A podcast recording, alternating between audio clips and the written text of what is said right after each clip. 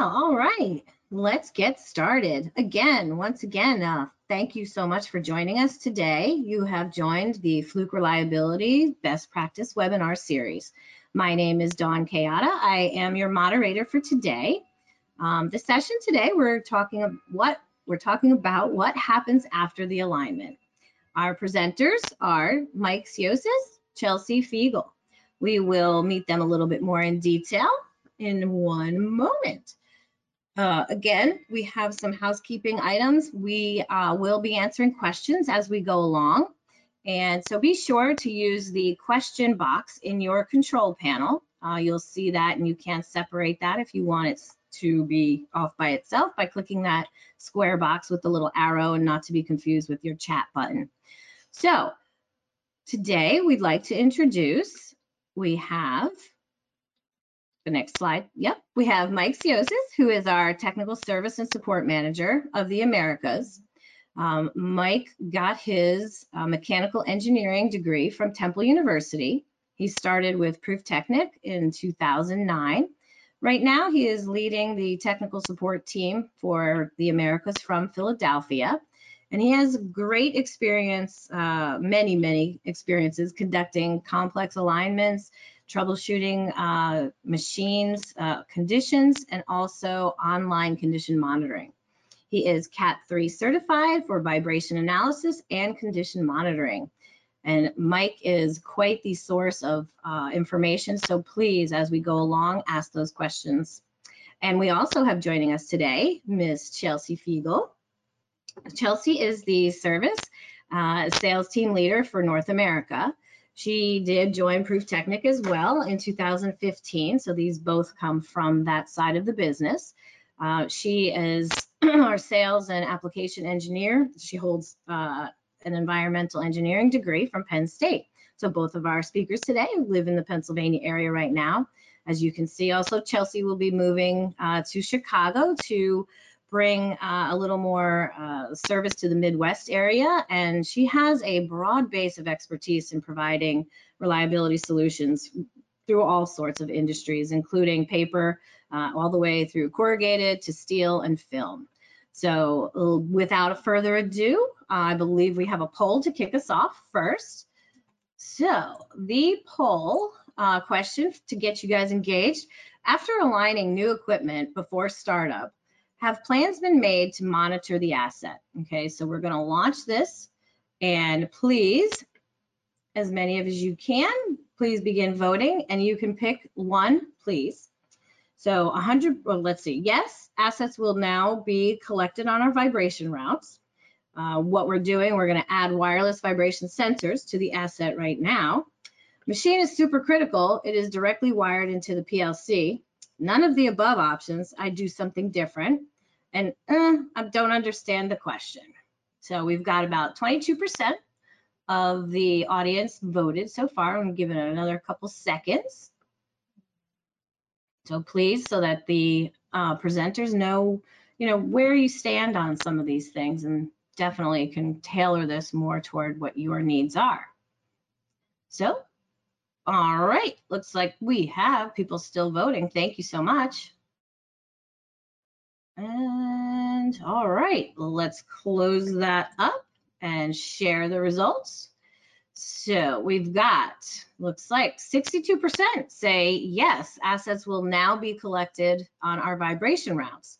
6% are adding wireless vibration sensors to the assets right now. 17% machine is super critical. It's wired into my PLC.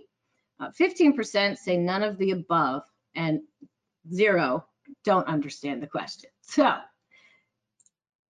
Chelsea, Mike, uh, any comments on those numbers? Kind of what you expected? Kind of what we expected. I think um, good thing is that everyone understands the question, which is a which is a positive. Um, the the routes is definitely the most popular, um, but it is also interesting to see um, people doing something different, which is why we put the question up here in the first place. Is that what do what don't we know? And so uh, we're we're curious to hear as the presentation goes on um, what maybe we're talking about aligns or doesn't align with uh, some of the practices by our attendees. So um, we look forward to getting some feedback on this as we uh, proceed. Great. So Chelsea, can we see the uh, deck now, I think? And take it away, Mike.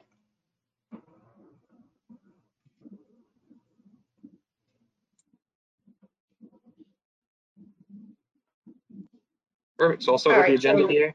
Oh, oh, Chelsea, go ahead. Chelsea, it's yours. Thank you, Mike.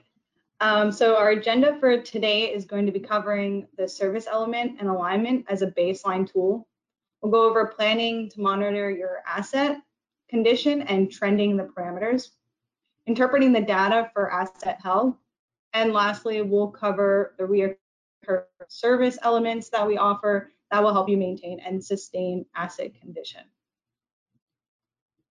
So first I want to talk about a little bit what alignment is, what we're talking about when we talk about alignment, specifically machine alignment. And we're talking about the orientation and positioning of equipment relative to other equipment in the plant. And there's a couple different types here. We have shafts, cylinders, and plates, and each one of those components will require a different alignment. For example, shafts will need to be collinear and cylinders parallel there's both absolute and relative that are needed. And just to be clear, when we say absolute, we are referencing exact positioning. So an exact distance between two different pieces of, or two different objects and relative, which is going to be exact orientation. So in the image on the right-hand side, you can see a scenario where both of these may be required there are some different components going on here. We have rolls. This is a top-down view of a coating machine. So we have rolls that need to be parallel. We have shafts, probably motors, gearboxes, pumps all over that need to be aligned. And also we need to align, when we align machines, especially new machines, we need to create some kind of datum or reference point, which is typically referred to as the baseline, which is represented by the two dots on the left-hand side.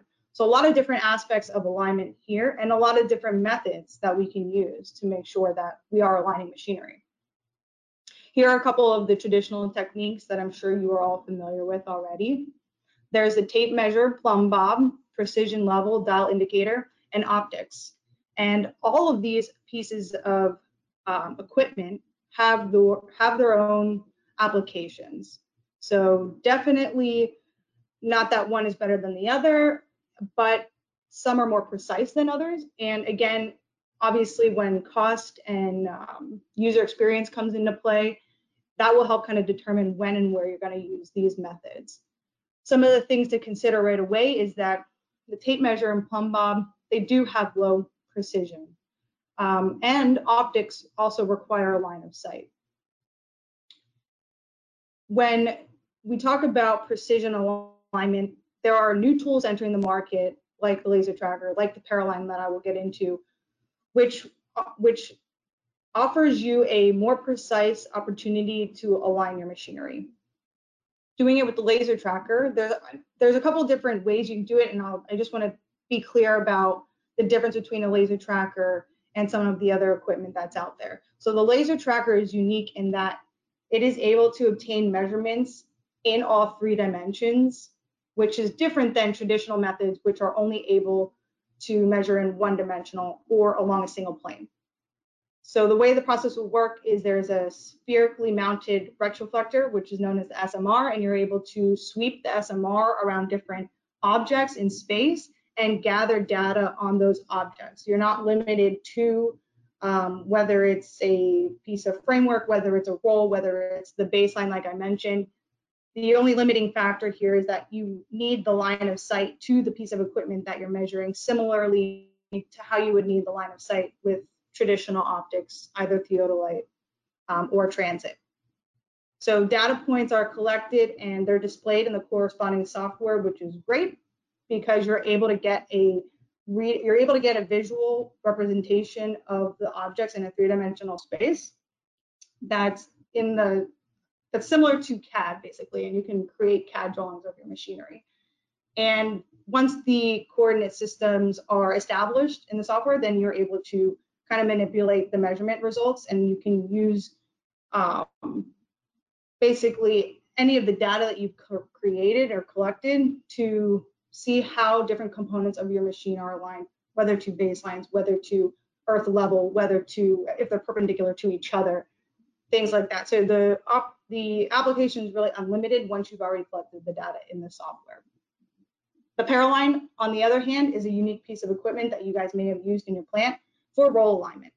And this piece of equipment does not require a line of sight, which um, is a great advantage relative to the other methods that we've covered. And the Paralign has three gyroscopes inside the unit, which are situated in um, the X, Y, and Z directions, and they're collecting data as the device is swept over top of a roll. Once those data points are collected, the software then uh, will figure out what the center axis of the rolls are, and you're able to very quickly measure and align your rolls in your in your machine and be able to make corrections to, to those to make sure that they're parallel and the web is running properly through the machine so that product is produced in with better quality and at, and at faster speeds in some cases. So these gyroscopes that are in there are the same gyroscopes that are used in our military aircraft. And again, this is, and I just want to be clear, this Paralign is only offered as a service from Prüftechnik, whereas some of the other methods that I've already covered, you know, you can buy those, you can buy our laser tracker so you can use them in-house. Um, or you could always call upon our team to come out with the equipment and perform the service for you. So there's obviously a difference between precision and accuracy and you know how I covered some of the traditional alignment methods, they may not be as precise as we need them today. We want our machines to run quicker. Um, we want them to produce product at a much faster rate to meet our customer demands. So it's very important that not only are we aligning the machinery up front, but that we're doing it precisely. And the overall scope of this is to basically um, create a baseline of data. And with the intention, of course, to track that data over time. And upon initial install, I talk about initial installations just because you get to really put in the certain uh, alignment criteria right up front and vibration right up front and set your reliability process up first thing so that you're able to have a clean baseline and track that over time. But that doesn't mean that if you already have an existing machine, you cannot obviously get started on your reliability journey. It's just doing it right away will allow you to um, preserve that asset much longer and extend the life cycle. So here's just a quick example of when alignment fails. And obviously, you know, like I said, with precision and accuracy, these things do happen. I even have customers that call up and um, I'll ask when was, you know, the last alignment done. And in some cases they do not know, or the response may be that the alignment wasn't done since the machine was installed to begin with 30 years ago. So um, it's really important, obviously, that we are aligning our machinery. And there are billions of dollars that are wasted a year due to misalignment of machinery. And losing money is never fun. So I touched a little bit on about why alignment should be done during new installs, and and this is really why at the heart of it, right? Because when you do it, you're able to increase the reliability of your assets. You're able to produce better quality and reduce defects, and you're able to increase your run speeds for your machines and decrease power consumption. Proper alignment minimizes waste, downtime, and reduces overall maintenance costs. Mike, over to you.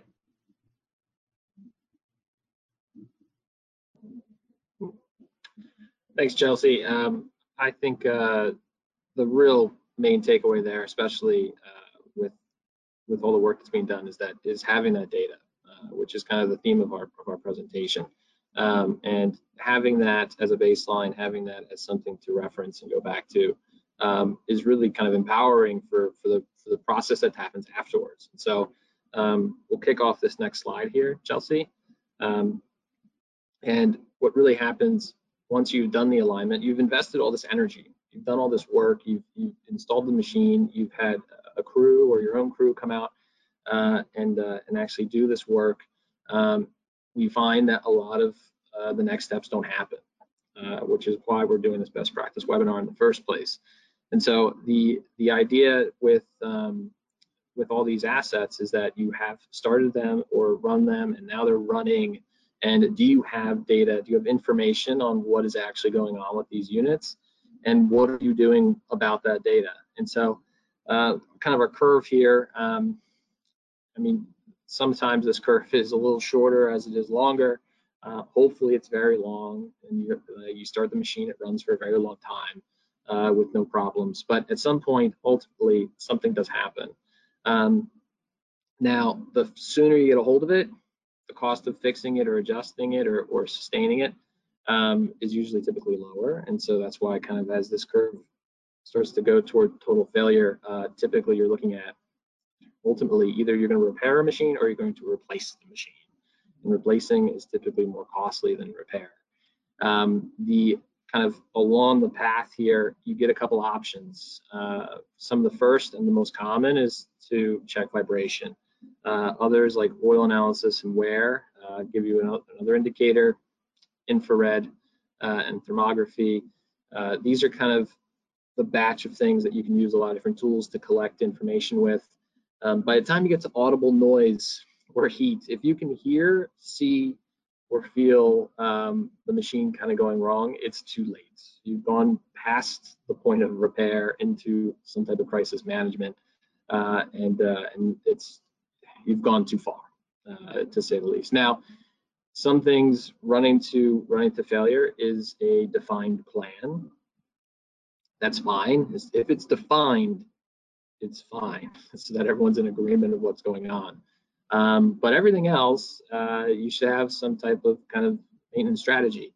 Uh, we're going to talk about vibration, um, but that does not mean that uh, wear debris, oil analysis, IR, ultrasound, that doesn't mean that those things aren't part of your plan. It also could be part of our poll question uh, that some of the things we listed up there are or weren't listed up there are actually some of the stuff that's being done by the uh, the attendants on this uh, on this webinar. Uh, but the big the big uh, kind of catch-all for a lot of this is vibration. And so once you've installed this machine or you've done an alignment or you've checked it and you're ready to, to start this up, uh, and you have a, a, baseline kind of data set for its condition upon day one, uh, it's really important to then take that and kind of monitor it as it goes. Uh, and so there's a couple options, um, Chelsea, if you don't mind um, advancing the slide. Um, there's a couple options on what to do. Uh, but the concept is the same. And so just for a brief example here, uh, I have this kind of motor pump uh, in the top left corner, this yellow blue. Um, and we just kind of just did some really simple graphics here. And so on day one, which would be kind of the left-hand side, you have perfect alignment. These two units are sitting in the right space. Uh, their center lines are, are, um, are matching, uh, but you kind of hypothesize that maybe there's a drip from the ceiling or something uh, is causing um, some erosion of the base of the motor on the right hand side. And what's happening over time uh, is that this motor is now starting to move away. It's moving out of alignment. Uh, and so there's two kind of main data sets, um, especially with vibration, that kind of help to uh, to give you an indication of what's going on. We call it like level one, level two data. Level one is like a trend. It's like watching the stock market, uh, kind of going up and down. Level two might be these more complex data sets, spectrums, time waveforms, different things like that. Um, both are empowering. Both should be done. Uh, but with level one data, this is typically a really good place to start. And so on a day one, you might be taking some vibration readings. They're very low. Um, but over time, as this deterioration of the foundation is starting to move your machine, you're going to find that as, an, as this misalignment starts to set in, the vibration level is going to increase.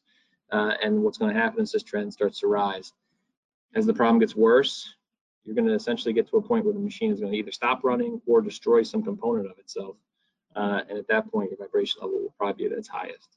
Um, using the trend, you can make very powerful decisions about what's going on. So you can see in the second graph here, by the time the trend kind of passes the yellow, you should be out there either checking the alignment, calling Chelsea and her team to have someone come out and take a look at it, uh, or making the correction uh, or and fixing the root cause of whatever this water leakage or, or, or foundation failure is coming from. Uh, and then at some point that curve should then drive that back down, and then the machine's running again. Um, this scenario kind of shows if you're not doing anything where this is going to go.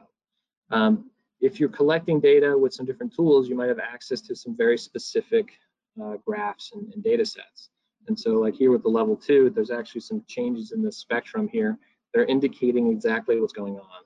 What type of misalignment might be occurring, the fact that the misalignment might be leading to another failure that starts to then show up in the graph as well.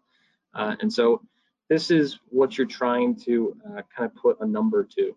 Uh, so once you've kind of aligned all this and you have these assets in the field, uh, do you have a system in place, uh, a plan in place to collect data that gives you this type of information on what to do with your asset? And so let's take a look at some examples. Uh, so Chelsea, if you could kick it ahead. So from our poll, uh, it looks like most of the team, and this would align with our understanding as well, they're doing route data collection. Perfectly uh, suitable plan. Um, it works for a lot of assets. It's usually done on a weekly, monthly, maybe a quarterly plan. Um, the timing of your route uh, is really based on how critical the asset is. So uh, if you're doing monthly uh, PM routes, then uh, you're looking at data on a monthly scale, which means on a year, to have 12 data points. Uh, but you're doing that because you think that the asset, you'll be able to get the asset's health uh, uh, in, a, in that data in that time frame, and that time frame will also allow you to have enough time to make a decision about what to do if something goes wrong. Um, and so it's not uncommon that we see this done monthly. Uh, we see it quarterly as well, depending on the machine. Uh, route collection is done on very critical machines. It's done on some very um, more simplistic or maybe less critical machines, but the plan is a, is a sound one. Um, let's take a look at another option, Chelsea. Yep. Um, for machines that maybe require a little more of, uh, of overview, we're now starting to talk about putting a sensor on the machine. So you might have something more permanent like accelerometer. You have some wireless options um, that can be that can be mounted to the machine as well. You're doing this because you need a little bit more data than what you're getting from the route, probably. Uh, and the route you're getting, maybe you're doing a monthly, so you're getting 12 data points a year something like this, uh, you're looking at getting a data point maybe every hour, every day. So now we've taken 12 data points a year up to maybe 365 or more. Uh, and that gives you a much clearer picture of what's going on. It gives you a much more recent picture of what's going on. Uh, and you can make a decision about what to do with the machine at that point. Uh, and so this would be, we're starting to go from maybe something that's a little less critical, maybe semi to critical machines, something that needs a, I need to know at least during that day or maybe to the hour that this thing is actually okay. And so, um, of course, there's the option to put a sensor on the machine with a wire. The wireless option gives you gives you the flexibility to mount sensors in places that are hard to reach. Or if if you have a route program, uh, there's assets that may be behind guards, they're up in high places, they're they're um, in dangerous zones. Um, wireless sensors also are very helpful for that. So you can keep people out of harm's way, uh, so but still collect the data that you need on those assets. Um, let's go one more slide, Chelsea, if you don't mind. Uh, we'll look at kind of the other part of the polling question is, do you have some equipment uh, that you need data nearly constantly? So within the second, uh, or I need I need um, the ability to see some really complex graphs. Maybe maybe you have some turbo machinery, you have something on a journal bearing, uh, and so you need to have orbits, you need to have some type of um, uh, high frequency uh, spectrum to see or, or, or, long duration time waveforms on different pieces of equipment. this might happen because the speed is changing on the item. This might happen because the load or the condition. Um, uh, to Chelsea's point, in different paper mills, steel mills, you might be running different grades of material, you might be running at different speeds. Uh, you might need the flexibility to make some, some changes on how the data is collected. Uh, for So like a system like this, an online condition monitoring, something that, uh, where the sensors are wired in, the device is wired in, going to your PLC, your DCS, uh, and, and, you're getting, you're pushing information maybe to the system from, from, your, um, from your own PLC, but you're also then gathering information from a system like this, uh, like the vibration, the temperature, load, speed, phase, uh, pressure and all that. And so a system like this, I mean, looking at kind of high value, something that maybe is not redundant, you don't have two of them, three of them, uh, the complexity, talking about just the different operating conditions. Um, and then also mission critical, which uh, kind of can go against those top three. Uh, if you have a little oil pump that supplies uh, some really big piece of equipment, if the oil pump goes down and everything else goes down, it's mission critical. And so it might not be a very high value item, uh, but it still needs constant attention. And so with these three concepts, so the route, the wireless, and the online condition monitoring, um, they all have their place. Um, it's we're finding more and more everyone's using everything. Uh, and so uh, it's not just one wrench to turn the bolt, it's all the sets of wrenches to turn all the different bolts. Uh, and so these different uh, these different systems are very well suited for the different applications. Uh, and so especially with the alignment, I mean, you have uh, with what Chelsea was talking about with roll alignment, um, you have all these rollers, they're all supported by different bearings. Uh, they're all driven, they, some of them might be driven by different pieces of equipment. Um, all of that ties into this holistic uh, kind of understanding of, do I have data on this machine? Do I understand what it's doing? Uh, and then what do I do with this data once I have it? Uh, let's take a look at some examples of the data. So we'll kick another slide. Chelsea, please. So uh, this would be an example of some level two data, so a, spectrum. Um, and depending on the system you're using, uh, this can be very powerful for, uh, for detecting the asset health. And so once you've done all this pre-work on the alignments, um, I'm looking at data sets like this to determine, for instance, is the is the alignment now falling out? Uh, something maybe maybe I have a looseness that's now contributing to a misalignment. Uh, we could talk about all the rollers in that machine. Do I now have a buildup of material in one of the rollers that's now causing an imbalance? um, that then would have to be uh, investigated. Um, all of these issues can then also play into, am I starting to lose mechanical seals? Uh, do I have any issues with the bearings now? Uh, I've lost a seal and now I'm losing the grease and now my bearing is starting to fail. Uh, and so these, um, technologies are very complementary. I mean, the, the idea that uh, alignment then can be detected by vibration is not, uh, is not a foreign concept. And so um, this, this type of data is very useful. Um, from a service perspective, there's a lot of, uh, probably a lot of attendees here that have their own team that can look at this data uh, and interpret it and make decisions. Um, it's also not uncommon that there's a lot of people that outsource this. They have professionals that are coming in, maybe doing monthly routes uh, and issuing reports and, and, kind of providing this feedback on what's going on with the machine. Uh, this would be it's either or. If you have the resources to do it, fantastic. Uh, if you need to source a resource uh, to do it for you, it's also uh, a very common practice. Or just source uh, that expert when you need them. And so you might be good 90% of the time. Uh, but on that a case where you get a graph that you don't understand, you get a, a an asset where the where the vibration or the characteristic has changed drastically uh, it's not a problem then to reach out to an expert to get some second opinions. Uh, and so with interpreting this data, um, you then can take that trend that might be increasing, make a change, bring the trend back down, uh, and extend the life. To a condition monitoring strategy is going to ultimately empower you to keep this asset alive and running for a very long time. So Chelsea, uh, I think I have one more slide. Maybe. No, No. whole question. So I win. I'll hand this to Dawn. There we go. Thank you. Um, so the next poll question to the audience, and I'll launch it in a second, but you know, when a fault is found and work needs to be done, how are you handling? And, and please click as many that apply. So I will launch and it should be coming at you now. So do you handle it fully in-house by your reliability and maintenance teams? Do we pull in outside contractors for most work? Uh, is it a mix of in-house and contractors? It's complicated, case by case basis. And no, I don't believe that no blockers was supposed to be there, but um, you can ignore that one. So we have about 30 some percent. Great. Thank you, everyone. Everybody's kind of chiming in now. Uh, we'll give it about another four seconds. Awesome. Thank you, everyone. So what we're seeing is 58%, Mike, uh, handle fully in-house. 13% we pull in outside contractors.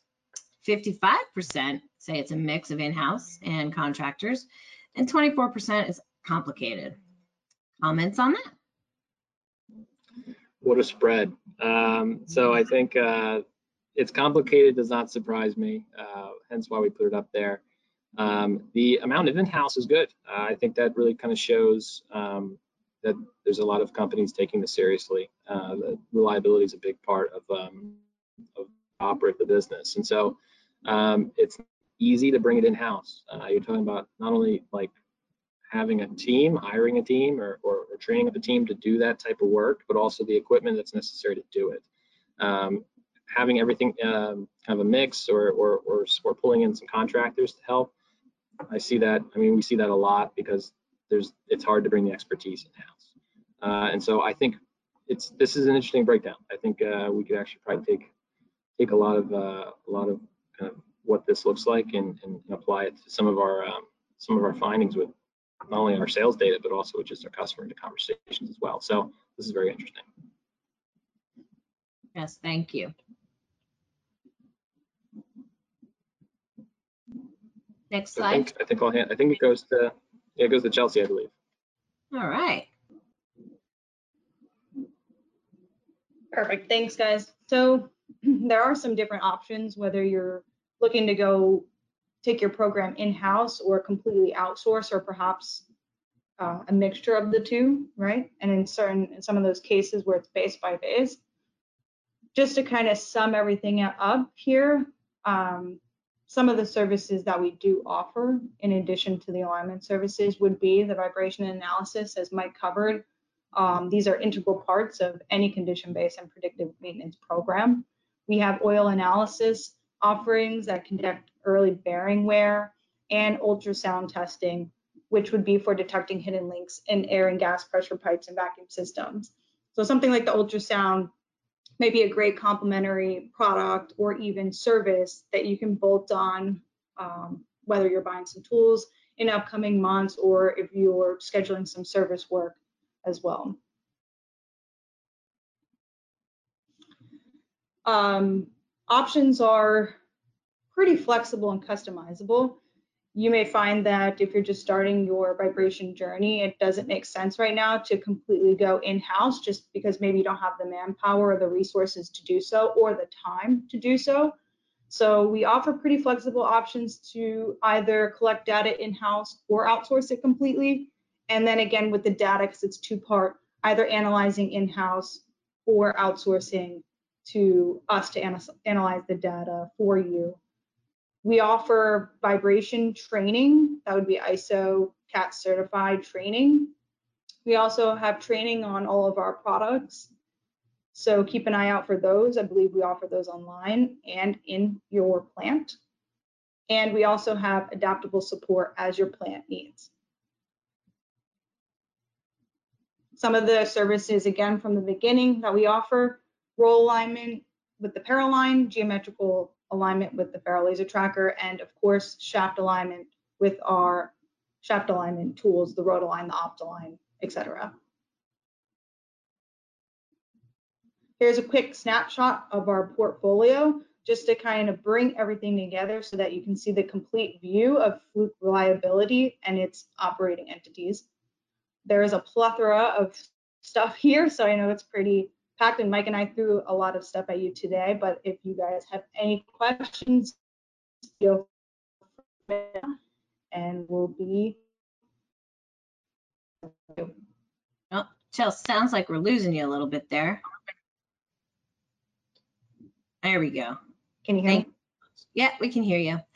Um, so, wow, you guys ran through that information pretty quickly. Thank you so much. Give us a, a nice foundation. Um, one question that has come in um, from one of our audience members is, you know, how do you do an alignment uh, on many rollers using the Paralign? So I don't know how deeply you want to go into that um, or, you know, contact later. That's up to you guys. Sure, yeah, I can briefly provide an answer. So as long as you can still hear me, Yeah. okay. Um, so for yeah, great. So doing the alignment uh, for a lot of roles with the Paralign, it's kind of it's it's kind of the whole purpose of having the Paralign as an option here because of its speed and its ability to not need a line of sight to measure rollers. It really stands out um, in the field. So anywhere, I mean, depending on industry, of course, and how how many, how wide the rolls, how big the rolls are, um, you can measure anywhere from 50 to 80 rolls in the paper paper industry to over 300 in the converting industry in a single day. So there's a lot of um, there's a, there's a huge advantage, I would say, to using the Paralign and and not only that then tying in the laser tracker as well. So with the Paralign you kind of you're able to collect data quickly for parallelism of the rollers. And then you want to add in also that absolute distancing aspect right that we're talking about for alignment and you're able to do that with the laser tracker so combining those two technologies together creates basically um, an untouchable opportunity to create precision alignment in your plant for every single component of your machine. So I'll Right. kind of leave it at that. And, and if there's more questions about that, I'll go further. Sure.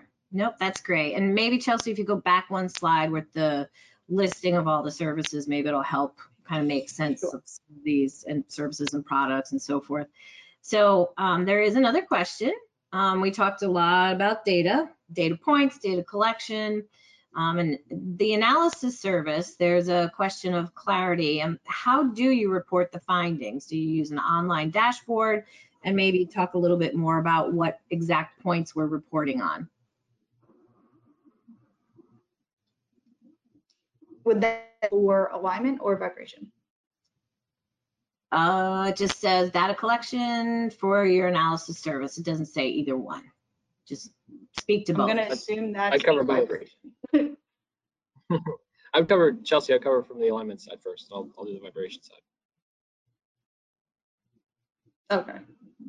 Um, for alignment, um, there's a couple different ways that the information is portrayed. For Paralign specifically, it's going to be with the corresponding software on a laptop, so it's communicated via Bluetooth.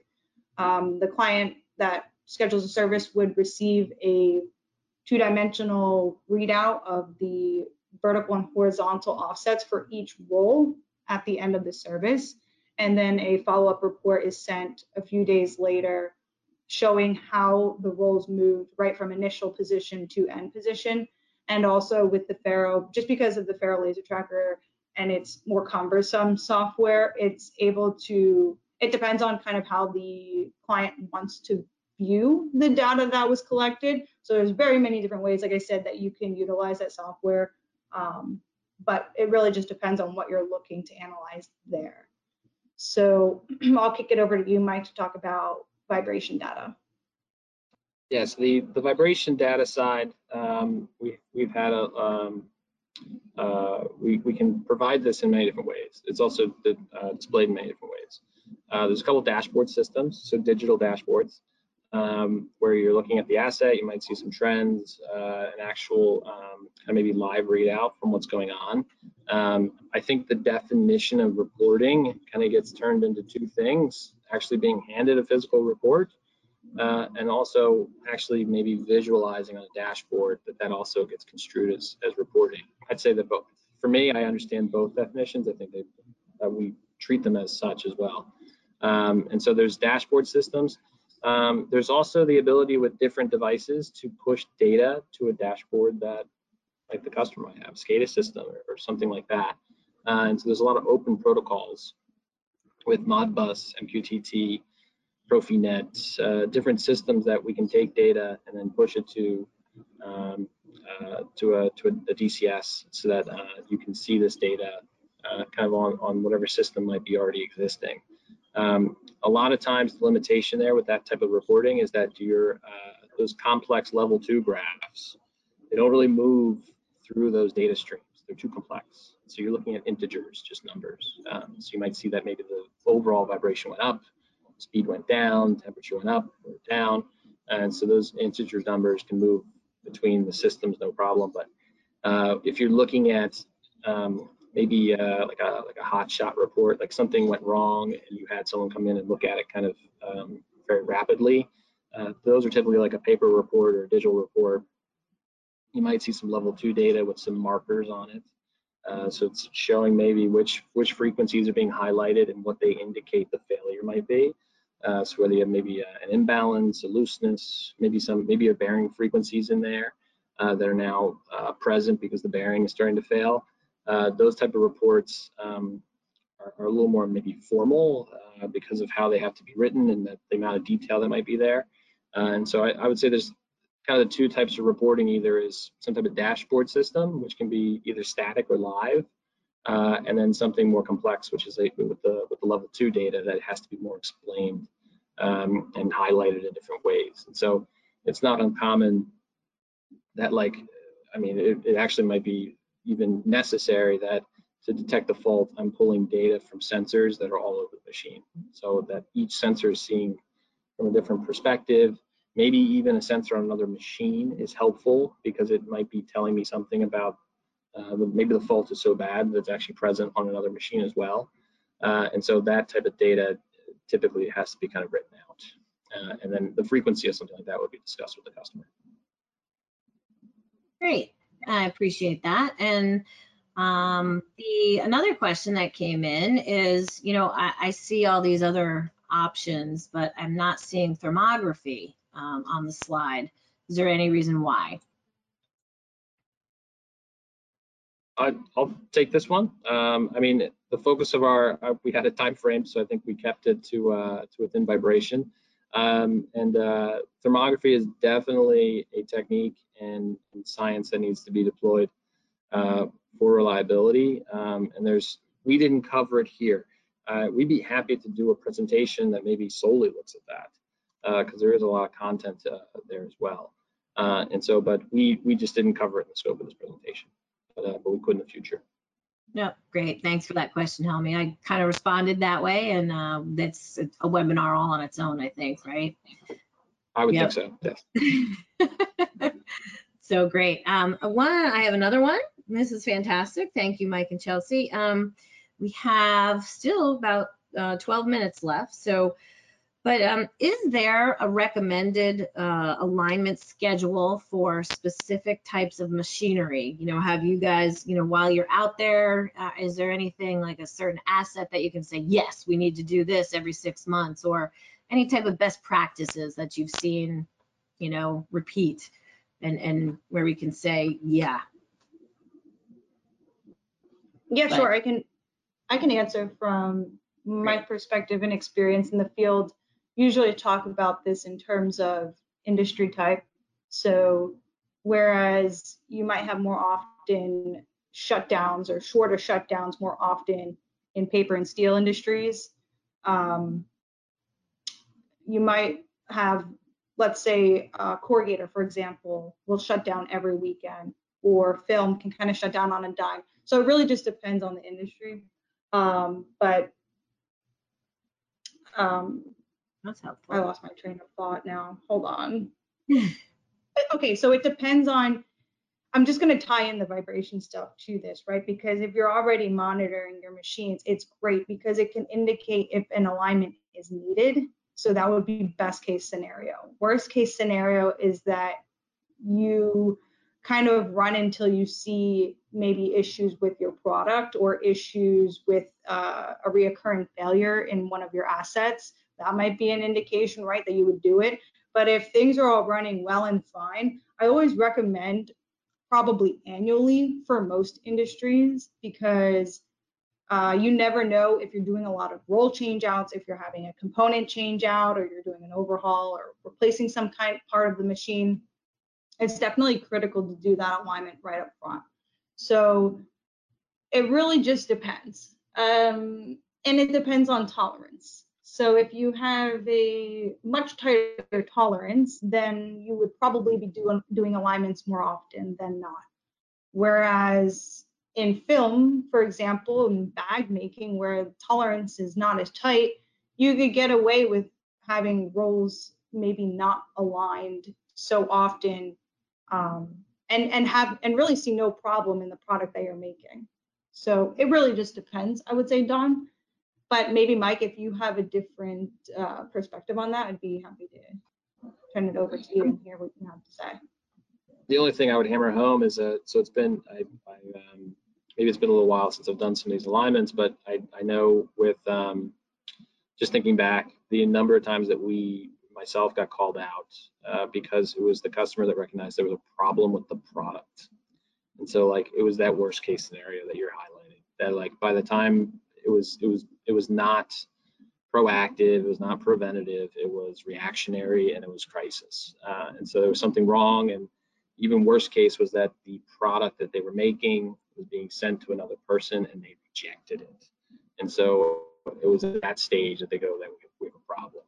Uh, and so I think pushing that home is that like we're talking, they might have had some data, they didn't make the right decisions. They might not have had data at all, so they're kind of flying blind. Um, but I can just recall the numerous times that that's happened. I think that's a really that's a bad place to be.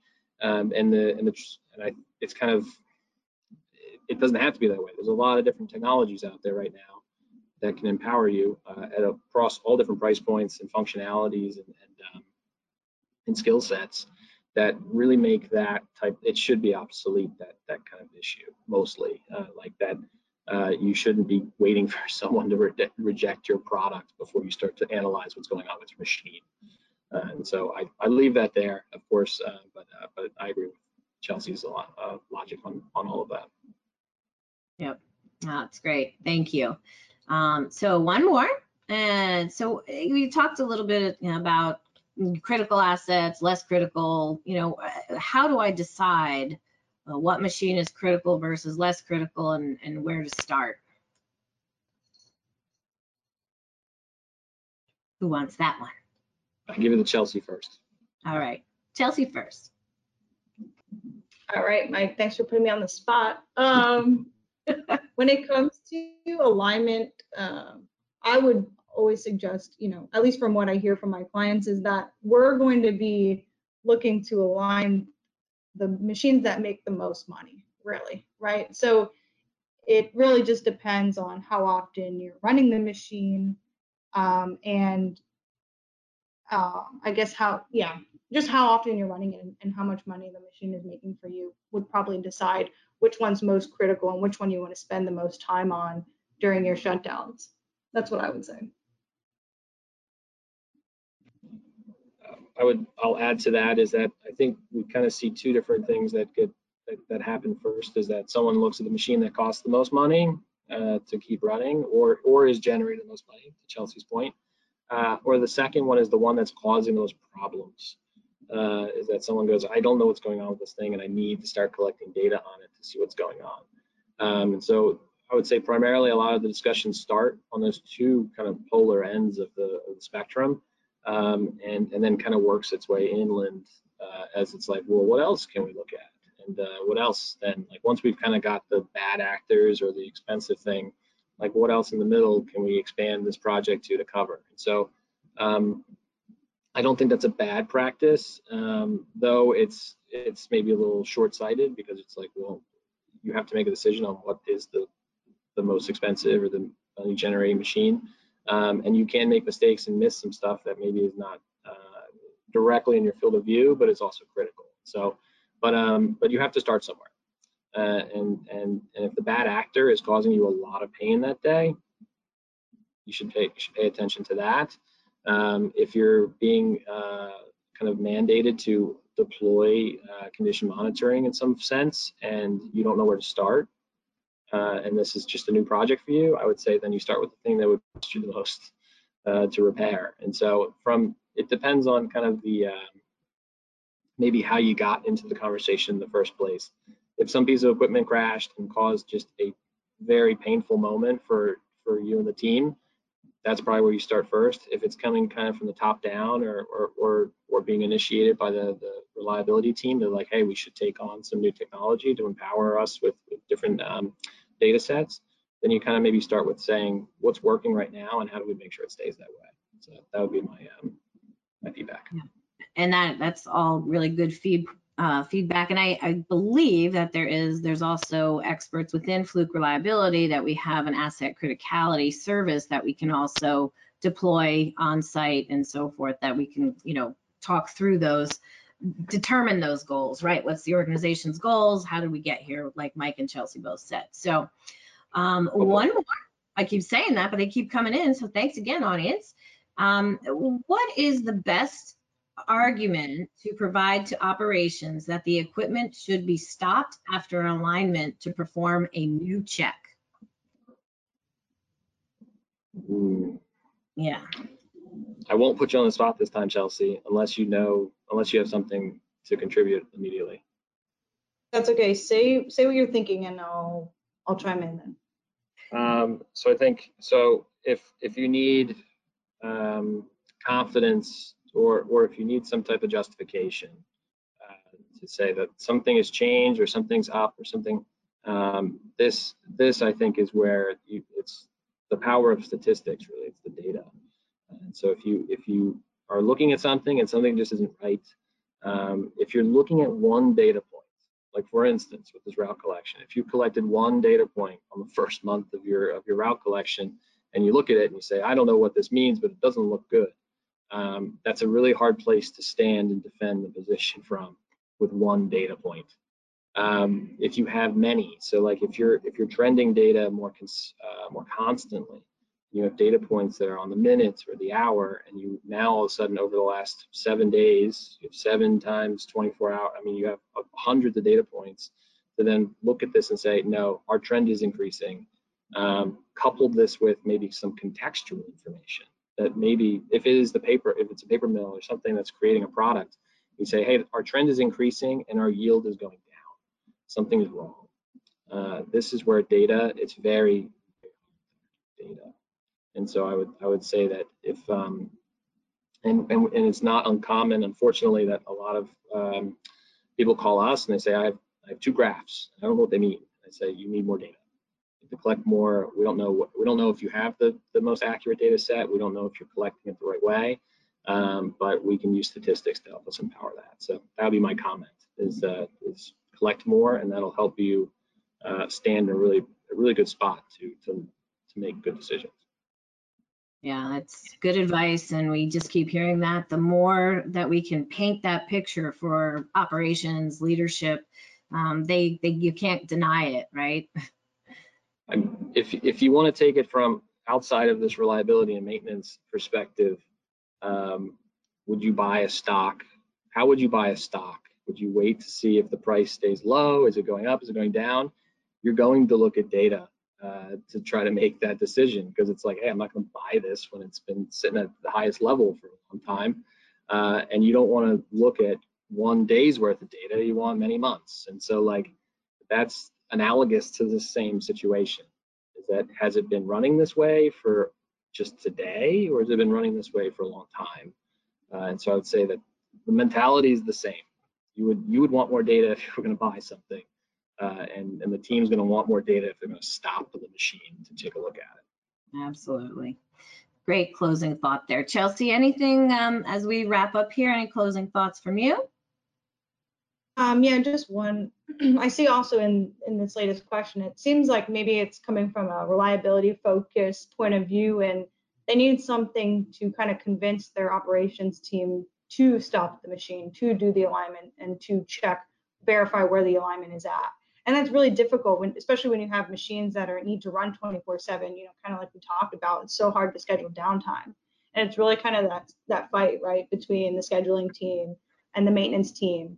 And so um, i think the main things to focus on there would be right safety and cost too right because if you install a new piece of machinery or replace a roll or some anything like that and you're changing the components of the machine and you're not doing an alignment check and you're not staying down long enough to verify where things have been placed well then you open up the opportunity right the door to more risk essentially where things may you know things you might have thought they were installed right and they aren't and then things break they cost more money people are there fixing them. Maybe there's safety concerns around that because it was a really hard job to begin with. Just So I would recommend um, when having trying to have that argument with operations is just really information and knowledge and just explaining, you know, the importance of doing these kinds of things up front.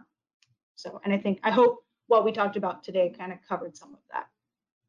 Yeah, that was fantastic. Thank you, Chelsea. And if you can advance to the next slide, guys, we are actually uh, out of time.